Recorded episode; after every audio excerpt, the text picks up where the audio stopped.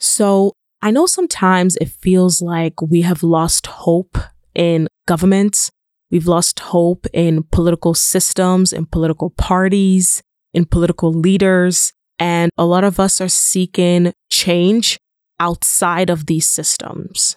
And I completely and wholeheartedly agree with this. Okay. But hear me out. While we are seeking these alternatives out of these systems, we need to make sure that we are holding these political leaders accountable for their actions. But what do I know? It's going to sound maybe bad a little bit, but I feel like we diminish our own value. Mm.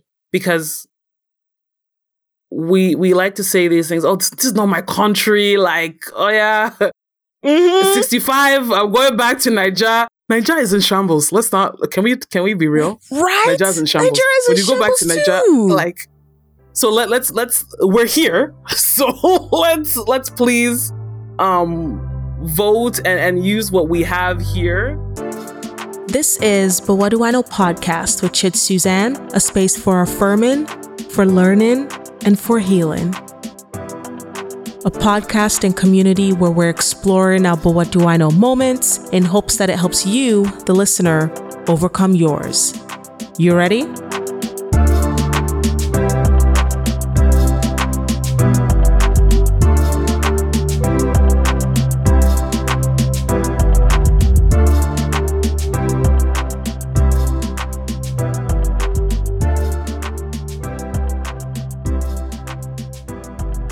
Welcome, everyone, to another episode of the Know podcast. I'm your host, Chid Suzanne, and I just want to welcome you all to yet another episode.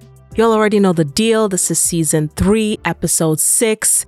We are back with a brand new episode to get you through the rest of your week. So, before we go any further, if this is your first time tuning into this podcast and hearing the sound of my voice, thank you for stopping by. I hope you enjoy what you hear on this episode. Make sure that you are liking, subscribing, commenting. It definitely goes a long way with the visibility of this podcast. And if you're already part of our podcast community, you're already in the know. Thank you. Thank you for continuously listening and for, you know, being subscribed. All right. Well, for all our Canadian listeners, I hope you had a wonderful long weekend. This past weekend was Victoria Day long weekend. So what that means for me is just chilling, sleeping, editing, and barbecuing. So I hope you all had a wonderful long weekend. And for our American listeners, I know you all have Memorial Day long weekend coming up. So wishing you all a great long weekend as well. All right, let's go ahead and get into our clue segment for this episode.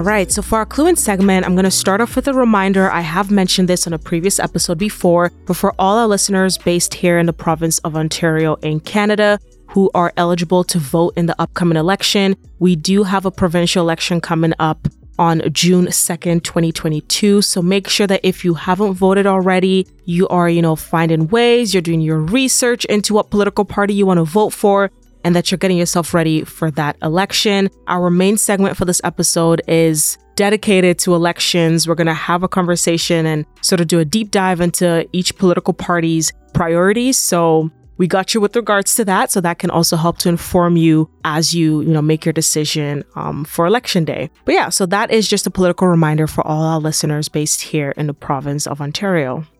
All right, so next up on our Clue In segment, on a previous episode, I had actually shared some upcoming concerts and festivals that are taking place this summer here in the city of Toronto. So we're going to sort of continue on that list because as soon as I closed my laptop once I was done recording, more concert dates were released, more festivals are popping up. So let's share some more.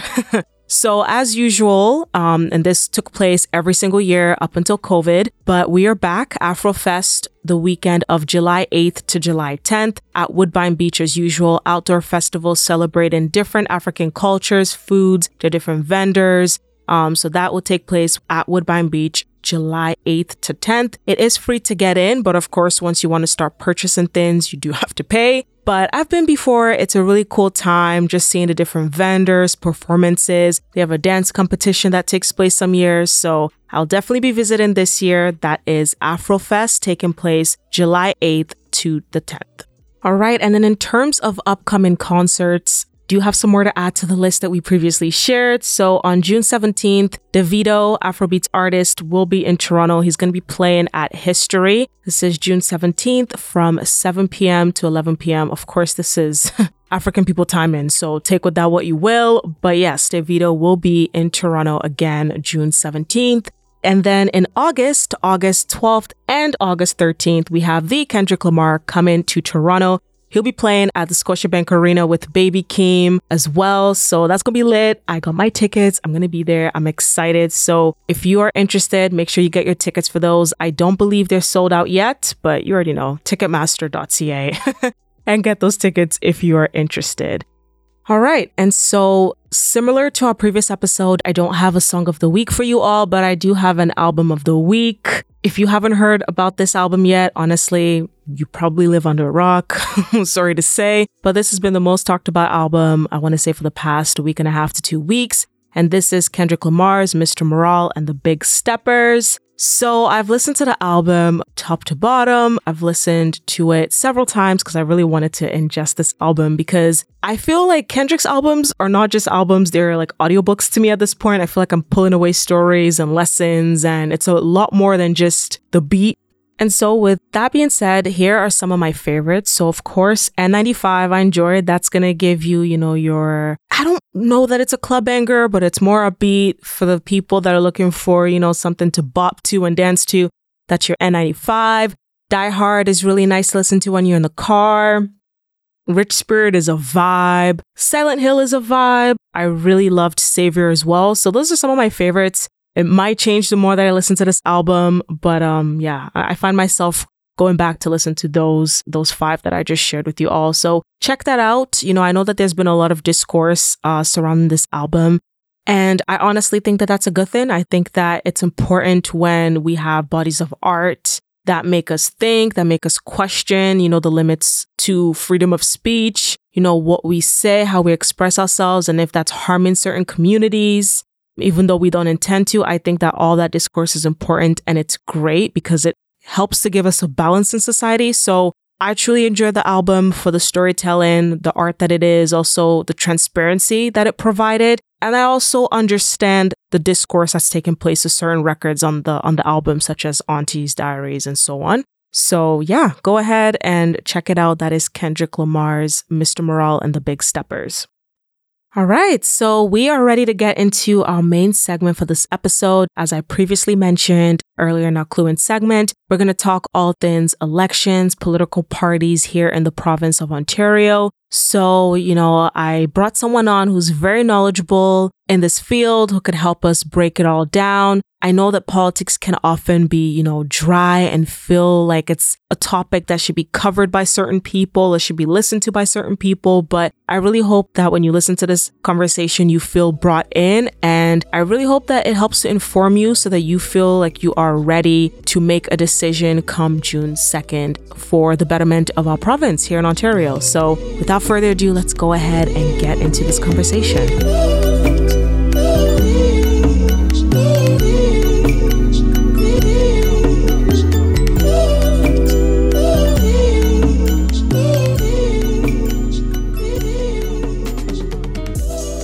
So, for our main segment today, we are talking politics, Canadian politics to be specific. Um, this is a very important and timely conversation because we do have an upcoming provincial election here in the province of Ontario on June 2nd, 2022. Um, and some listeners actually, you know, requested this topic be discussed on the podcast to sort of inform the election, inform individuals on the election. So, you know, listeners, with me today, I have Patience Adamu to, you know, have a deeper dive into Canadian politics. this is one of those topics that I was like, Chid, but what do you know about this? So let's have someone who is really entrenched in this field come and talk about it. Patience is the vice president of the Afro Canadian Political Literacy Foundation, which is laser focused on improving political literacy among Black folks, especially millennials and advocating for policy that reflects our socioeconomic needs. Um, she also uses her educational background in politics to offer thoughtful perspectives on all things Canadian news and Black issues on her Drip Teal podcast, which she co-hosts alongside Curtis Vermont, and that is available anywhere that you, you know, find and listen to your podcast. So Patience, welcome to the But What Do I Know podcast. I'm so happy to have you. Thank you. I'm happy that you're here because I think politics is something that gives us a little bit of, it gives some of us anxiety. It makes some of us just sort of, uh, whatever.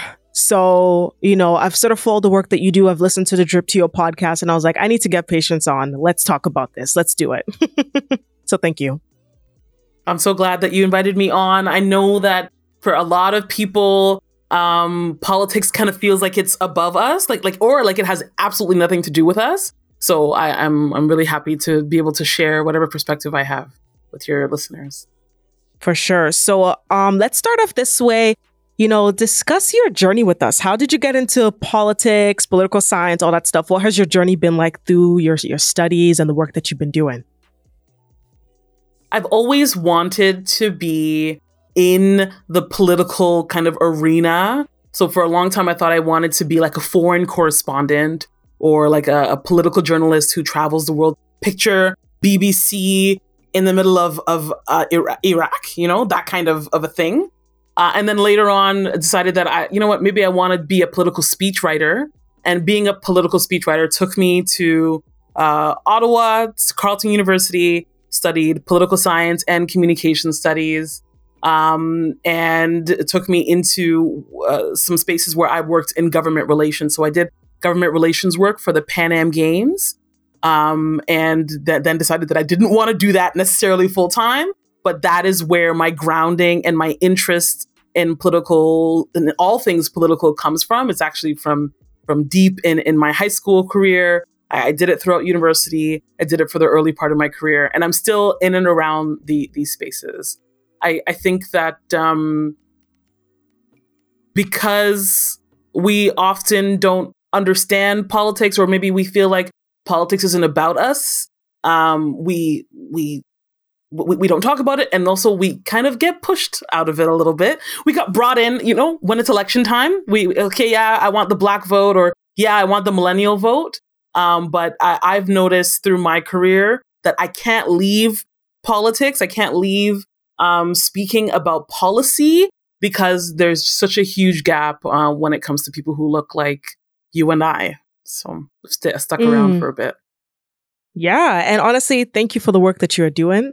I know there are a lot of people that, you know, want to get into politics or want to, you know, take on a more um, active civic participation, but it's just sometimes being informed it's hard. And we can even get into that when I talk about some of trying to research some of the party platforms for this conversation that we're about to have. And some were not easily accessible to me.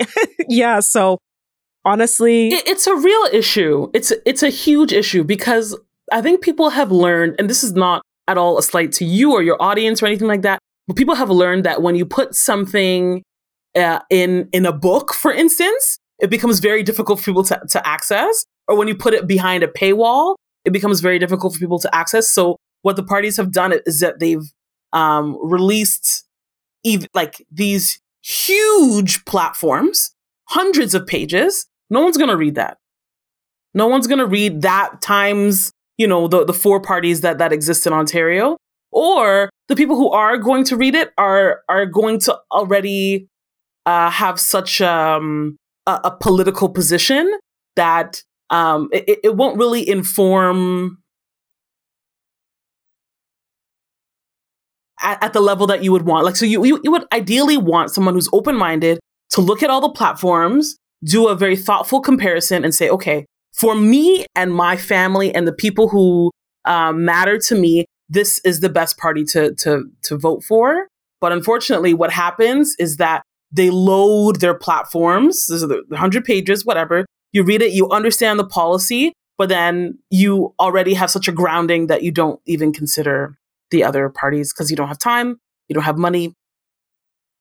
It it's uh, a whole thing. So it's really unfortunate, but it is a strategy, is what I'm trying to say. It's a strategy that the political parties use to get um to, to deepen their coffers, to deepen their um backing and not necessarily make it easy for the opposition to drag their own pol- to drag their policies. Does that make sense? Yes. See, this is why we have you on here because I honestly would have said that, but not have known for sure if that was a thing because that's what it felt like trying to. I had to like search and look for, and I was like, why don't you guys just have key points? And the Liberal Party did a little bit of that, but some other ones like NDP, I was surprised they had they had some points written out, but then I had to download a PDF, and I was like, mm, I just need key points. Yeah. I don't need, you know. So this is why yeah. we have you here, and thank you for confirming what I was thinking. Um, but you know, before we dive deeper into politics, I want to hear a little bit more about your journey. Um, here on the Know podcast, we, you know, explore and discuss Know moments, I have dubbed them. And these are moments where, you know, you might have felt doubt in, you know, through your studies, your experience and your work in this field. Like, but what do I know about politics? Like, uh, how do I get a grasp of all this information that is ever changing, ever evolving? The, you know, the, the nitty gritty of it all and the, the way that politics can also be a very harsh and cold field as well. So, you know, did you ever, you know, have moments where you were like, I don't know if this is for me? And how did you overcome that? tons. Um, the thing about working in politics or working near politics is that uh, it's very uh, male dominated, male driven.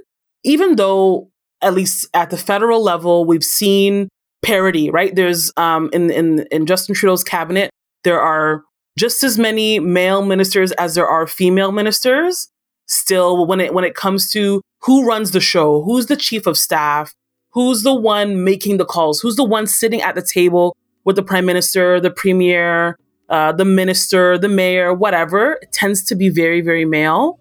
And what what they, they tend to do also is they tend to diminish the opinions of people who don't look like them and aren't aren't sitting at the same tables as them. So there've been so many moments in in my career where people have told me, "What do you know? Like you you you have little experience you haven't been in these circles for long enough to have an opinion. Um, so mm. I, I have I have had those experiences like my entire career up until like Thursday, right? So it, it's constant. But one thing that I kind of keep in mind and keep um, myself anchored to is politics is the exercise is the exercising of power, right? So when when someone is elected, they have a term, five years, four years, six years, whatever, to exercise power. And we need to control that power. And I think we forget that is that we think, okay, I gave you power for five or six years, do your thing. No, no. That's how you end up with a disaster. So people who are not represented in power, black people, women, millennials, need to control the person who is in power. So when people say, oh, like you don't know anything, you don't have enough experience to have an opinion, no, no, no. That's exactly why we're here. We're here to say, maybe that was the good decision for you and your family from your experience. But based on my experience, I'm I'm a second generation. My parents came to this country as as uh, refugees. Um, I'm a PhD holder and had to borrow uh, money to get to every every level of education that I've gotten to. So I represent a certain segment of the population that can benefit from or uh, can can not benefit from the policies that they make, and that's where I get my power from. I don't get my power from you telling me I have power. I get my power from knowing that the people that or the life that I've lived is underrepresented and thus needs more control of policy. Amen. Honestly, And this is why I, I have that little portion because I love hearing what each guest has to say about their journey and the moments of doubts and how they overcome it. And I think with politics, it's so important. It's I don't get my power from you, you know? I get it from understanding the experiences that I have. Like you said, you know, being a second generation immigrant, for me being a first gen immigrant, like just all the experiences and knowing that I'm very much a part of this society, you know, despite all the go back to where you came from rhetoric that we keep hearing. Can we talk about that? Can we talk about that? Because it's very important. People like like so whatever racism doesn't exist. People saying go back to your country or go back to where you came from is racism first of all. Second of all, just the fact that I'm a citizen. It doesn't even matter. Like I, I'm a citizen. I have, or I'm a permanent resident. I have rights. I have the ability to contribute. Uh, we don't talk about, or sometimes we do at, at the university level. I think people do talk about how we paid to be here. We built this country, you know, just as much as everybody else did, right? It's our funds that are helping to support this university system that without international students, would this university system still stand? Nope. Absolutely not. They paid the buildings times. are already crumbling. Imagine if they didn't have those those international student fees, those buildings would be crumbling, crumbling to the ground. They'd be pile of ash. Anyway, all to say, people like to to use those things like like you know you're new here, you have to respect the people that built it. No, it's still being built. Canada, as we know it, and I'll maybe get into this a little bit later, but the Canada that we know that is diverse, open, welcoming is really only 40 years old. So it is only from the Canadian Charter of Rights and Freedoms, which was, is a piece of legislation that was passed in 1982, that everyone got rights and freedoms. Before that, it was not everyone. It was certainly not you and I. So this Canada is very new. We're still building it. And that means with every single year that passes, we are making really necessary change, policy change, um, all sorts of, of change, legal change um, that that that is needed. So anyway, I, I know we like to talk about how Canada is so old. Canada is 150 years old. No, the Canada that we recognize right now is only 40 years old. So we're still building it. Mm. I like that. Honestly, we're still building it and it's still very new. Like if you look at our population in comparison to other other populations such as the US and so on, it's we're definitely still shaping and, and building what the social landscape of this country will look like. Um, Absolutely. All right. So let's, let's get into the, the provincial political parties. So we've got an election coming up. You know, I want this episode to inform listeners. You know, I'm not going to tell you who to vote for. Although if you vote for some parties, I might question why you listen to this podcast, but Good. let's break it down. So Liberal yeah. Party, from your, you know, your research, your experiences, what are some of their top priorities going into this election? Yeah. So going into this election, I, I I, don't think that the the Liberal Party has changed that much from uh, when it was last in power uh, under uh, Premier Kathleen Wynne. Very much focused on education, very much focused on health, and health is a really big deal. I mean, we're coming out of uh, a global pandemic. Um, also, very, very focused on um, making sure that that that we are navigating through this affordability crisis. What you'll see when you look at the the three major parties, certainly, but also the Greens and and other parties that are are kind of making their way, is everyone is going to be anchored to this affordability crisis. And the affordability crisis is composed of the rising cost of food, rising cost of gas, rising cost of housing, right? That's kind of the trifecta. Uh, and the liberals, because they are our center party, right? So they're not too progressive and they're not too conservative. They're kind of our kind of stalwarts. What what they're recommending is very much in line with what they were recommending before so they lost official party status in 2018. Prior to that, they were our leaders when it comes to education. They were our leaders when it came to, um, uh, maybe not leaders, but very, very strong on, on healthcare. Um, healthcare from the pr- from the perspective of the provincial government is a lot of management. So the money is given from the federal government, and then at the at the province level, you have to figure out how you're going to manage that money. So it's very um, it's very much about how you structure it. I know you didn't ask me about the conservatives, but what the, what what Ford's conservatives did when they took over from the liberals is they got rid of a lot of the structures that were in place under the liberal government. The liberal government had maybe three different structures. This is called the the LHIN system, the Local Health Integration Network system. They abandoned that system and they put in one a one tier system. So it's government, the system, and then the hospitals. And that that mm. was th- that that's how they set it up. That has, in my opinion, and in the opinion of other a lot of other people, that has not been an effective way to manage a very complicated global pandemic that has, you know, touched us all.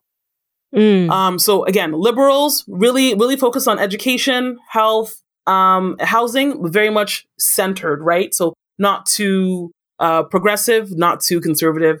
They want to keep us going, but they really care about education, healthcare.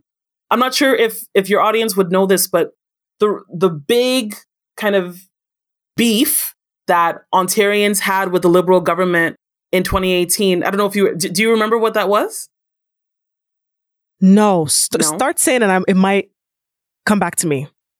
Kathleen Wynne is a lesbian woman, identifies as a lesbian woman. Oh yes, yeah. She was changing the education system. Yes, I remember everybody kept talking okay. about this. Yes, to integrate some LGBTQ2 plus education into the education system. Lots of people who are very traditional did not like that. But I, I think that that was the wrong call. I, I think that even if you are very traditional, um, your child is not going to be able to avoid interacting with LGBTQ2 plus content, regardless. They're going to see it on TV. It's going to be all over the place. So all the liberal government was trying to do is to to introduce it to children in a way that is um, tiered and that is sensitive and that just works right as as we're as we're, we're growing as a society as a as a as a people um, but people got really mad about that and the liberals lost party status went from i don't even know how many seats but went down to i think maybe four six seats, mm. um, which is um, yeah unheard of almost, virtually unheard of. Um, so that's the um, liberals. Yeah. Yeah, go ahead. And you had said, you know, you you I didn't ask you about the conservatives, but I was definitely going to get to them. I was definitely going to get to them next. So, liberals, education, healthcare seems like to be at top of their priorities. Okay. Yeah. Let's hear what the conservatives are have as their top priorities. I already have some ideas based on how this previous administration has operated. so, conservatives are what we would call a populist government. So, rather than kind of having some anchors and some policies that they stick to, what they do is they follow the thing of the day. Like, so they'll find out, oh, people are feeling something here, let's do that. So that that's what it means to be populist, right? You just kind of look at what people are feeling right now, very immediately, and you respond to it. Um, and that's how we got them in government in 2018. In 2018, their big um, poster was buck a beer. We're going to reduce the cost of beer to a dollar per per beer. I remember I, that. I, I don't drink, so maybe I'm really separate from this kind of thing. But I don't care how much. I don't. I don't necessarily even want my government to care about the cost of my beer necessarily. Like I would have. I personally have bigger fish to fry. So so that that was their thing then. Their thing right now is again. Everyone is talking about this affordability crisis. So what Doug Ford has has done is he has been responding to it and he's basically telling people, I'll give you more of this, you know, short term, uh, giving you back uh, money on on at the pump. You know, so he wants to bring down the gas tax mm. so that you pay less at the pump. Well, you pay less um, relatively at the pump, right? Because we all know gas prices are determined by the market. Yep. But we can be insulated from those market prices if the government does something, so removes the, the taxes and stuff like that. So that's one of the things that he's talking about. We've all, maybe, anyone who drives should have gotten a check in the mail uh, in the last couple of weeks. So he's paying back uh, or he's refunding the um, registration, the license registration fees. So that is another way that he's kind of, you know, helping people to afford their lives or, or whatever. Um, and other than than than those two things, he's really just promising more of the, oh sorry minimum wage he wants to increase the minimum wage but only by 50 cents the other two parties are promising uh, at least a dollar increase but he's promising 50 cents. Um, and the other things are just kind of business as usual. He said he's been taking care of ontarians for the last four years. He's going to continue to do that. So that that's kind of the vibe that we're getting. And that's the benefit that the incumbent, which is the, the conservatives this time, the incumbent has the, the benefit of I've taken care of you guys. If you like the way things are going, you like the check, you like the saving at, at the pumps, vote me back in. Um, so we'll see. But I, I will say that um, all of the lockdowns that we've had, in my opinion, all of the lockdowns that we've had um, I believe have been a result of poor long term planning. Again, because they're populist and they want um they, they want the the short term the short term approval of the masses they don't do effective planning um so they don't yeah so and and that has shown up like so you you you say we're to open everything back up um with restrictions, not with restrictions, the lack of clarity, I think, has been also on them. And then, like, like I mentioned before, um, changing the way that health is delivered in Ontario really impacted how the, the hospitals and the clinics were able to manage um, were able to manage the, the, the pandemic.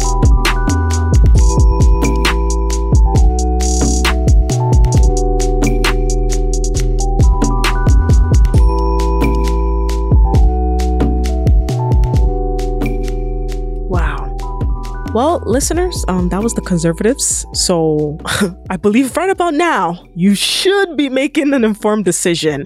Anyway, let's go to the NDP. So, New Democratic Party. You know, like you said earlier, the liberals are sort of our center. The conservatives we know are more progressive conservatives, they call themselves, are more, you know, to the right, and our NDPs are more left leaning. So, what are their top priorities? I assume that they I assume and I know from research that they're very similar to liberals, but I think that they're sort of wanting to push a little bit more in terms of that progressive envelope. So, what are their top priorities? Yeah, so I'll, I'll be honest at the at the um because the liberals lost all of their ground, all, all of their um they lost official party status in 2018. The NDP has kind of been kind of taking a bit of that that center um, space. But I think the the one way, so I, I, can say that the NDP want to do everything that the Liberals are doing, um, but a step further. And I'll give you an example. Um, when it comes to minimum wage, right now minimum wage is fifteen dollars an hour as of January first, twenty twenty two.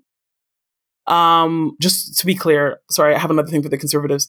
Doug Ford is the reason why it's only $15 because it was supposed to be climbing by 50 cents and he stopped it in 2019 saying, "Oh no, you guys can stay at $14 and Correct. do your thing." As you all know or as as you should know, Ontario the, the cost of living in Ontario has skyrocketed and to buy the average house price in Ontario is now I think close to $800,000 meaning that someone who makes $15 an hour will never afford that house. Let's just be very clear. Okay. Mm. So aside from that, uh, the NDP are saying not only do they want it to be $16 by the end of this year, I don't know exactly what date, but they want it to keep going up every single year until it is tied to inflation. This is really important as as your listeners should know inflation dictates the cost of living. So if our minimum wage is tied to inflation, we will never end up with a situation where people who make minimum wage and work 40, 45 hours, 50 hours a week cannot afford to live in the province. Mm-hmm. That's mm-hmm. the problem that we're seeing right now is people who are working overtime, working like how many hours per week? They can have two full-time jobs and still not afford a one bedroom condo. Mm-hmm. So crazy. That that's what the the NDP are trying to get us to a point where and they're long term planners, right? They're trying to get us to a point where no matter what, you earn a living wage in Ontario, and that living wage will allow you to eat, pay your bills, including housing, and have some room for some of the extras. Because in, in Ontario, dental care is still not covered by um, by OHIP. Mm-hmm. neither is um, um, pharmaceutical care, right? So if you need drugs, that those are not covered by OHIP. So you need that extra. You need another 10, 15, 20% to cover dental care and, and pharmaceutical care. So again, NDPs really thinking about how do we make Ontario the best place to live? Um, so that that's one example. I think minimum wage is the is the best example of how the NDP is going even further than the Liberals mm-hmm. and promising a, a, fairer Ontario. Okay, so from what we just mm-hmm. talked about, mm-hmm. which party does it seem like to you prioritizes issues that are important to millennials and Gen Z? This is not to be, uh, you're, you're to think I'm, I'm walking around the question, but I'll come back, okay? I would honestly say the Green Party. We haven't talked about the Green Party. the Green Party cares about climate change, cares about ensuring that that millennials have all that they need when it comes to minimum wage and and all that kind of stuff. They're also uh, if you look at the representatives from the Green Party, they tend to be younger people, millennial and Gen Z. So I know it sounds like I'm, I'm avoiding your question, but I, I would actually say Green Party before the three major parties. Um, but then I would say it depends on where you live.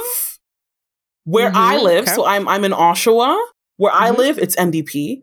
In mm-hmm. other parts of the province, it's it's the liberals. Um, but it, it depends on, on where you live. Okay. Good to know. Um, this but, question but, but is also. A, sorry, from, from, a, from a party platform, like a policy, strictly policy. And, and the, the reason why this is a little bit difficult to answer is because sometimes the policy isn't actually what the party does, right? Like policy is like Correct. best, like in in a perfect world, this is what we would do. But then when you look at their party and the people who are like sitting in different places, you're like, no, no, no you you don't you're not going to do that. And you haven't done that. You've been in power for how many times and you haven't you know delivered on your promise? So but from a, from a policy perspective ndp ndp is best for millennials and gen z. They're thinking long term which is going to benefit us because frankly millennials and gen z have been given a raw deal. This is not good. It, when it comes to like if, if you think back to the the boomers and gen x they were able to save so you, you go to work, you save, and you buy your house, you buy your car, you um, take a loan, and you travel. Every year they take they took vacations. We cannot do all of those things. Either we take the vacation or we buy the house and we're tied to the house. We also can't afford to have children. That's a really big thing. People aren't really talking about that because it's like, I don't actually know why people aren't talking about that, but it's very, very challenging to afford children right now. And th- that's something that's really going to hurt Canada because we have a declining birth rate. Um, so it's a, it's a pretty big thing. Sorry for interrupting. No, no worries. This is this is why you're here, and I'm just taking it all in. I'm like, okay, okay, this is great because this is informing me as much as it's informing the listeners as well. Um, so this is actually a question from a listener. They wanted to know what party appears to be most fiscally inclined? Like, what party would you say you can look through their platform and you understand, okay, this is where my taxes are being put to good use and, and they're utilizing it. And it doesn't necessarily have to be, oh, we're going to slash all your taxes. Like, you know, but at least if I know where my taxes are going and that they're being used adequately, then, you know, it gives me that, that better understanding. So what, what do you think? What do you say?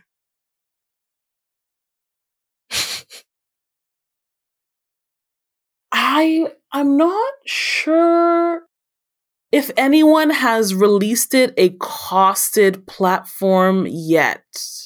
Okay. So right now, most of the of the um most of the parties have released it have released a platform, but mm-hmm. then they have a costed platform, and they usually wait until the last minute to release that. Um, but I, based on years past, I'd say the Liberals. The Liberals, if you look at the history of Ontario, they have the most governing experience. So they are the the the yeah, they have the most governing experience. They are the the ones who have the most experience actually running the province, meaning that they understand um how to operate in a surplus, how to operate in a deficit, how to get us out of a deficit. Um whereas the NDP have only governed once in the last 40 years. And the conservatives are um, somewhere in the middle of, of the two of those. So I would say the liberals are, are the most um, uh, compre- comprehensive, comprehensive and transparent, like comprehensively transparent with the um, with the the voters and the taxpayers. I, I would okay. say that the conservatives, although they appear to be fiscally conservative, and they, they sometimes are, um, that comes at the cost of the taxpayer. So, for instance, um, with uh, with, with childcare, so you are not accepting money from the federal government to give to your um, to your tax base to Ontarians for childcare until the last minute. So then, so then you accept the money, but it's at the cost of the taxpayer because then the taxpayer, instead of getting the ten dollar a day childcare in 2024, it becomes 2025 or 2026. So, mm. um, things like that happen a lot with um, with the the conservatives. And again, back to my example about healthcare, by removing the additional layers of the LHIN, they they sold it as okay, we're saving taxpayers money because we basically got rid of all the, we fired all these people from the healthcare system. They don't work here anymore. But then there are all of these costs of waiting, right? So then when you go to the hospital, the wait is no longer two hours, the wait is six hours. Is that what you want? Is, is, is what you want that you, you think you have COVID, so you go to the walk in clinic and then you have to sit there coughing for three hours while you wait to figure out if you have COVID? Like, don't you want a more like a better system. I do. I don't want yeah. to have to go and sit there for hours while I could be working or while I could be at home getting better. I have to sit in in the system because um, you've you've gotten rid of all of these jobs to save me money. But but I I pay taxes so that you can take care of me when I'm sick. So mm-hmm. I, I, hope that, that that that answers the question. I know that that when you're talking about about money, it's a little people have different opinions on on what is worth the money. So. Yes, absolutely. But no, that definitely answers the question. I like that you touch on the fact that conservatives do often appear to be more fiscally conservative, but that doesn't necessarily mean that it's being distributed exactly should be. Yes, exactly. Thank you. Thank you for sharing that. Um, so we've broken down what each parties' priorities and platforms are going into this election. And thank you for this because this was so insightful and helpful and was easy to digest. So I know, like, I already had an idea of who I'm voting for, and this just sort of further confirmed it for me. Um, but I want to sort of take a step back from the politics and look at more the socio political discussions around politics, elections, and, and so on. So, one reason why I actually want to have this conversation with you is because I've had a lot of conversations with younger people, especially younger black people who are just very, who have a lack of enthusiasm in politics, right? I don't think it's something that's very new. Um, and it's something that I fear might even increase, especially the more that we move to a place where we talk about, you know, being woke and working out of the system, right? And we, you know, to reference US politics, you know, we saw the first black president. We thought that was going to change things dramatically. It didn't because, of course, he's just one man. the system has existed long before he got there, right? So I think that people are growing tired of what exists and are looking to other grassroots movement and things outside of the system.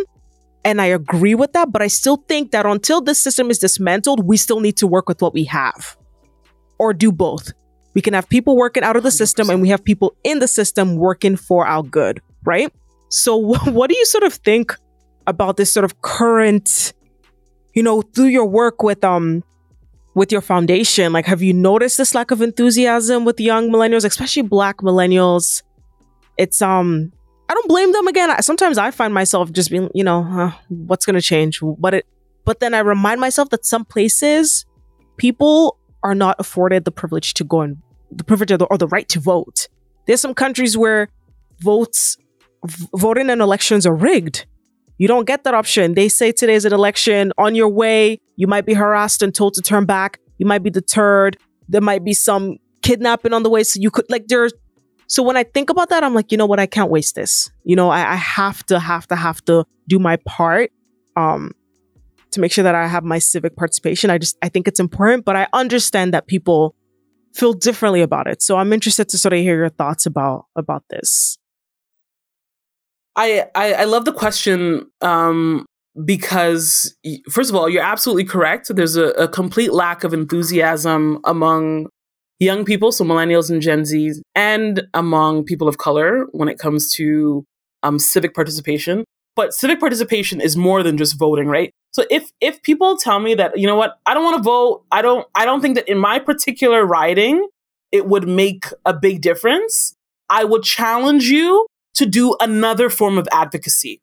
People do not know how powerful it is to write a letter or to write an email to their local representative.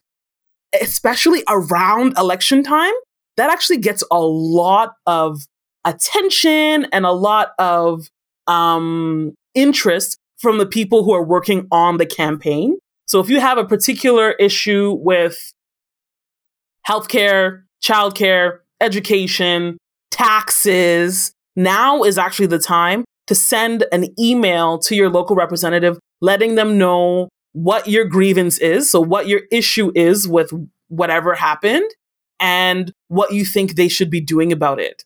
Um, I don't believe that completely disengaging from the system and saying, what was me, it's not, this is not something that I have any control over is going to um, change that.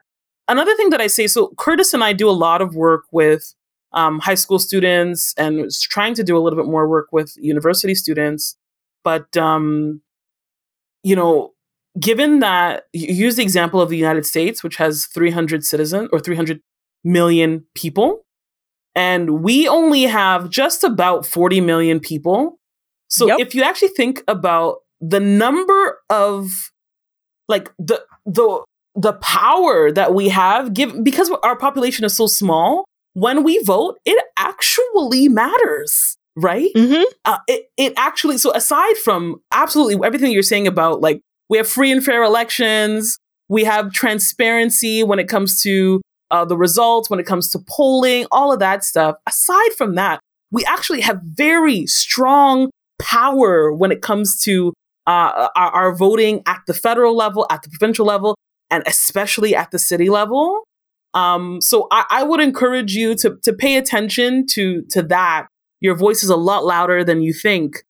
Thank you for sharing that. And and like you said, I like that you mentioned that. Okay, voting is not the only way to, you know, to to care about participating in your in your in civic action. I think that's a really good point. I think that's really really important, and even writing. You know, we hear that oh, write letters to your local councilors and to your you know MPPs and so on, but it's like. And sometimes I wonder, do you think it's that we don't care enough about the issue, or do you think it's that in the hustle and bustle of it all, we're just so busy that we feel like, what will my letter do? Or what will me what will one vote do? What will, you know, I think, do you think that it's that we don't care or we're just tired and it's now becoming like a every, every human for themselves and I just need to survive? Because I also think that a lot of first gen immigrants tend to think like this. Listen, this is not my country. We're doing a lot of things here, but we're still going to go back home. Let's just hustle, struggle it out, put food on my family's table. And as long as they're not kicking me out of the country, I'm all right. You know what I mean? So I feel like I wonder if it's that we don't care or it's that we've just gotten to a point where it's, we've told ourselves, listen, let's, let's not argue. let's just stick with the status quo, whatever exists. And that's it.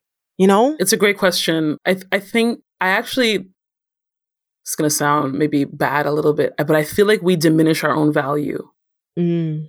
because we we like to say these things. Oh, this, this is not my country. Like, oh yeah, Mhm. 65. I'm going back to Niger. Niger is in shambles. Let's not. Can we? Can we be real? Right? Niger's in shambles. Niger is when in you go back to shambles Niger, too. like, so let let's let's we're here. So let's let's please um vote and and use what we have here.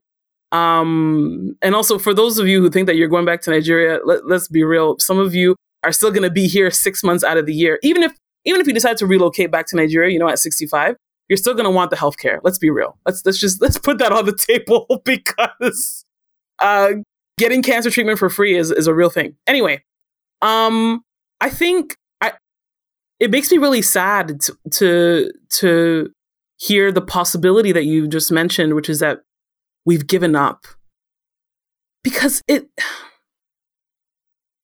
I'm not. I'm not sure that I've that I have seen why we've given up exactly. I, I get, you know, the the the hustle is a lot. We're tired. It's a very tiring um province to keep up with. There's always a new way to to make money or to save money and and and things like that. And it it is exhausting to be able to keep up with um what the newest thing is. But l- like I said before, we're only 40 years in Canada. Like in, Canada has only been this way for 40 years. As we're we're building, a- as the country is building, we have a responsibility. That, that that's I know it's it, it may fall on deaf ears, but we, we have a responsibility to help steer this country for the better, especially if if we want to have children here, if we want to build our families here, I don't, I don't know how to to to share that that ownership and and and remind people that no, like the fact that we're here and we're taking citizenship tests and we want to get our PR and all this stuff. It's it's ours. For sure. And perfect segue into my next question because we're talking about, you know, access to that power and bridging the gap and making sure that politics is more accessible. So let's get into the work that you do, you know, the Drip TO podcast that you're a co-host of, as well as the Afro-Canadian Political Literacy Foundation. Because, you know, political literacy, like financial literacy, is becoming big. We're pushing it. It's not something that has a very robust syllabus in school. I hope I'm not wrong by saying that. Um, I No, know there's right. history in like grade 10 and, you know, but you don't really learn it in, in great depth and length. So, um, yeah, talk to us a little bit about the work that you do with the foundation and the podcast and so on. The biggest issue with the school system, both secondary and post secondary, is that we don't see enough of ourselves in history, geography, uh, world issues, even religion. Like, we actually don't see people who are not European in, in a lot of, of what we see. So, what we have done with the Afro Canadian, with the Afro Canadian Political Literacy Foundation is um, embed or center um, history, sociology, psychology, anthropology, center that on Black experiences. Uh, so, like like I mentioned, Curtis and I do uh, an increasing number of work with the Toronto District School Board and the Toronto Catholic District School Board um, to ensure that you know there is there are lesson plans. There's aspects of the curriculum that teachers can can leverage, um, and we are also building really strong relationships with currently the the federal liberals to roll out um, just more comprehensive um more comprehensive news if you watch the news ctv cbc um global uh tvo how many times is the news told from a black perspective or from an african perspective or from a caribbean perspective? So i'm i'm nigerian curtis is jamaican and nigerians and jamaicans by ourselves just the two groups within the black community and within canada we're we're we're, we're we have some pretty big numbers right? So telling telling the news or repositioning the news in a way that tells that, that, speaks about how we are impacted or the parts of the news that are interesting to us is has been um, understood as valuable to, to the liberals in particular. They're the they're the party that has reached out to us, and the NDP. The NDP has also reached out to us, the, the provincial NDP that is, um, to say that we yeah to say that that we we really appreciate your perspective. So we're gonna do more of that. Um, hopefully in the next little while. In addition to, like I mentioned, the work that we're doing with the school boards, um, we're going to continue to amplify um, Black voices, the, the, voices of people of color across the, the province and across the country. Um, we're going to try to get on more um, panels. So, right now, CNN does this really well. CNN will bring in four different commentators to give their perspective on the Supreme Court nomination or on whatever, right? Like they, they do this. Canadian news doesn't do this that well, but mm-hmm. we're trying to get our names to the top of those lists so that when Canadian, when CBC, when CTV wants to bring in a panel of commentators to speak about something that is current affairs um, in Canada, that we are the, the people that they call on. And so we can offer a bit of a more nuanced understanding, both because we're millennials, we're 31 years old, and because we're we're um, people of color, we're, we're black, we're African, we're we're Caribbean. So that that that's our our kind of next push is to um, be a little bit louder and amplify the voices of um, people who are making political change, civic change, be a little bit more um, abrupt and audacious with with that. I like the use of the word audacious. Yes. But yeah, no, I see it sort of gradually ramping up. And um, yeah, no, honestly, amazing work. Like I said, I'm tuned into the Drip TO podcast. I like the way that you guys dissect and analyze political events and news. So I'm definitely tuned in. I will be plugging Thank myself you. into this foundation and sharing it. So um, yeah, no, like keep up the great work. It's needed in our community.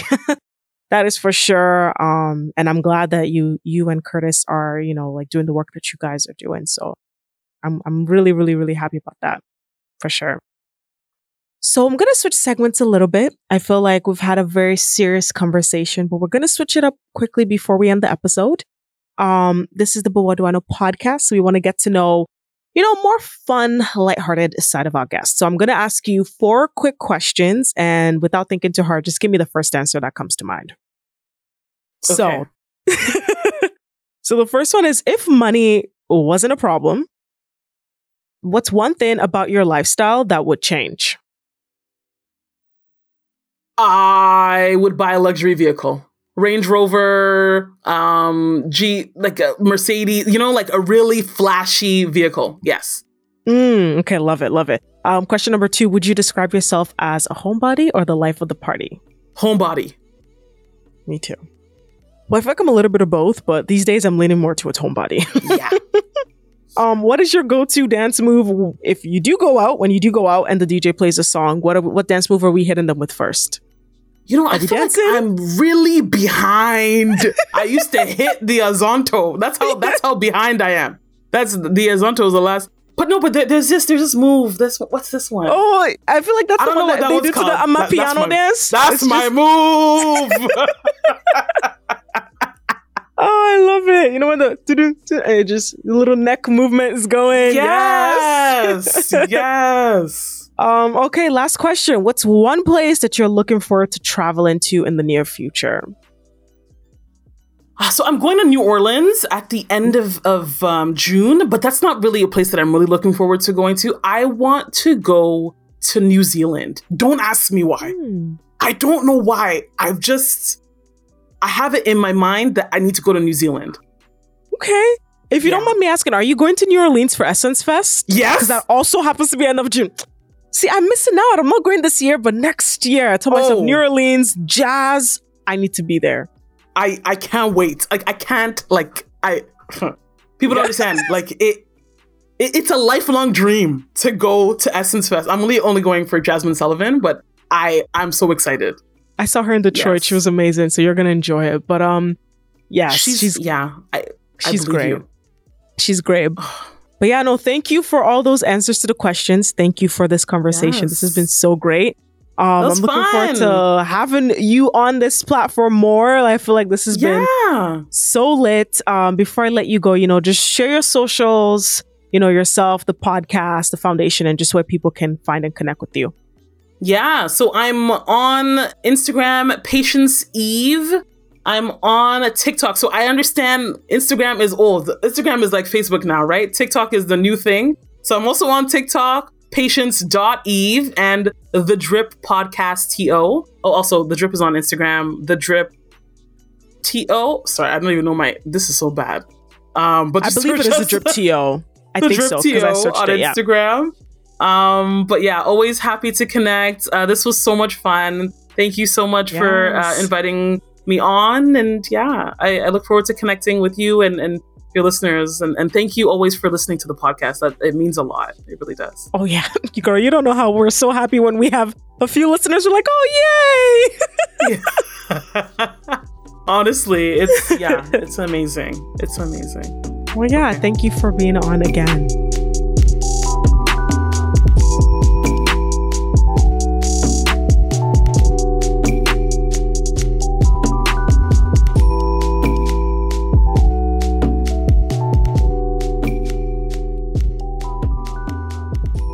So, with that, we are at the end of this episode. Thank you for listening to my conversation with Patience surrounding, you know, politics, going deeper into the priorities of the different political parties here in Ontario. I hope you enjoyed our conversation and I hope you feel informed and ready for June 2nd. If you have any further questions, feel free to message myself at the podcast page at BWDIK Podcast on Instagram and on Twitter or message Patience directly as well. I'll put all her information in the episode description. We want to make sure that you're good, you really digested what you listened to, and that you're ready. So, you know, feel free to continue the conversation, share, you know, like, comment, subscribe on whatever platform you're using to listen, especially if that is Apple Podcasts or Spotify.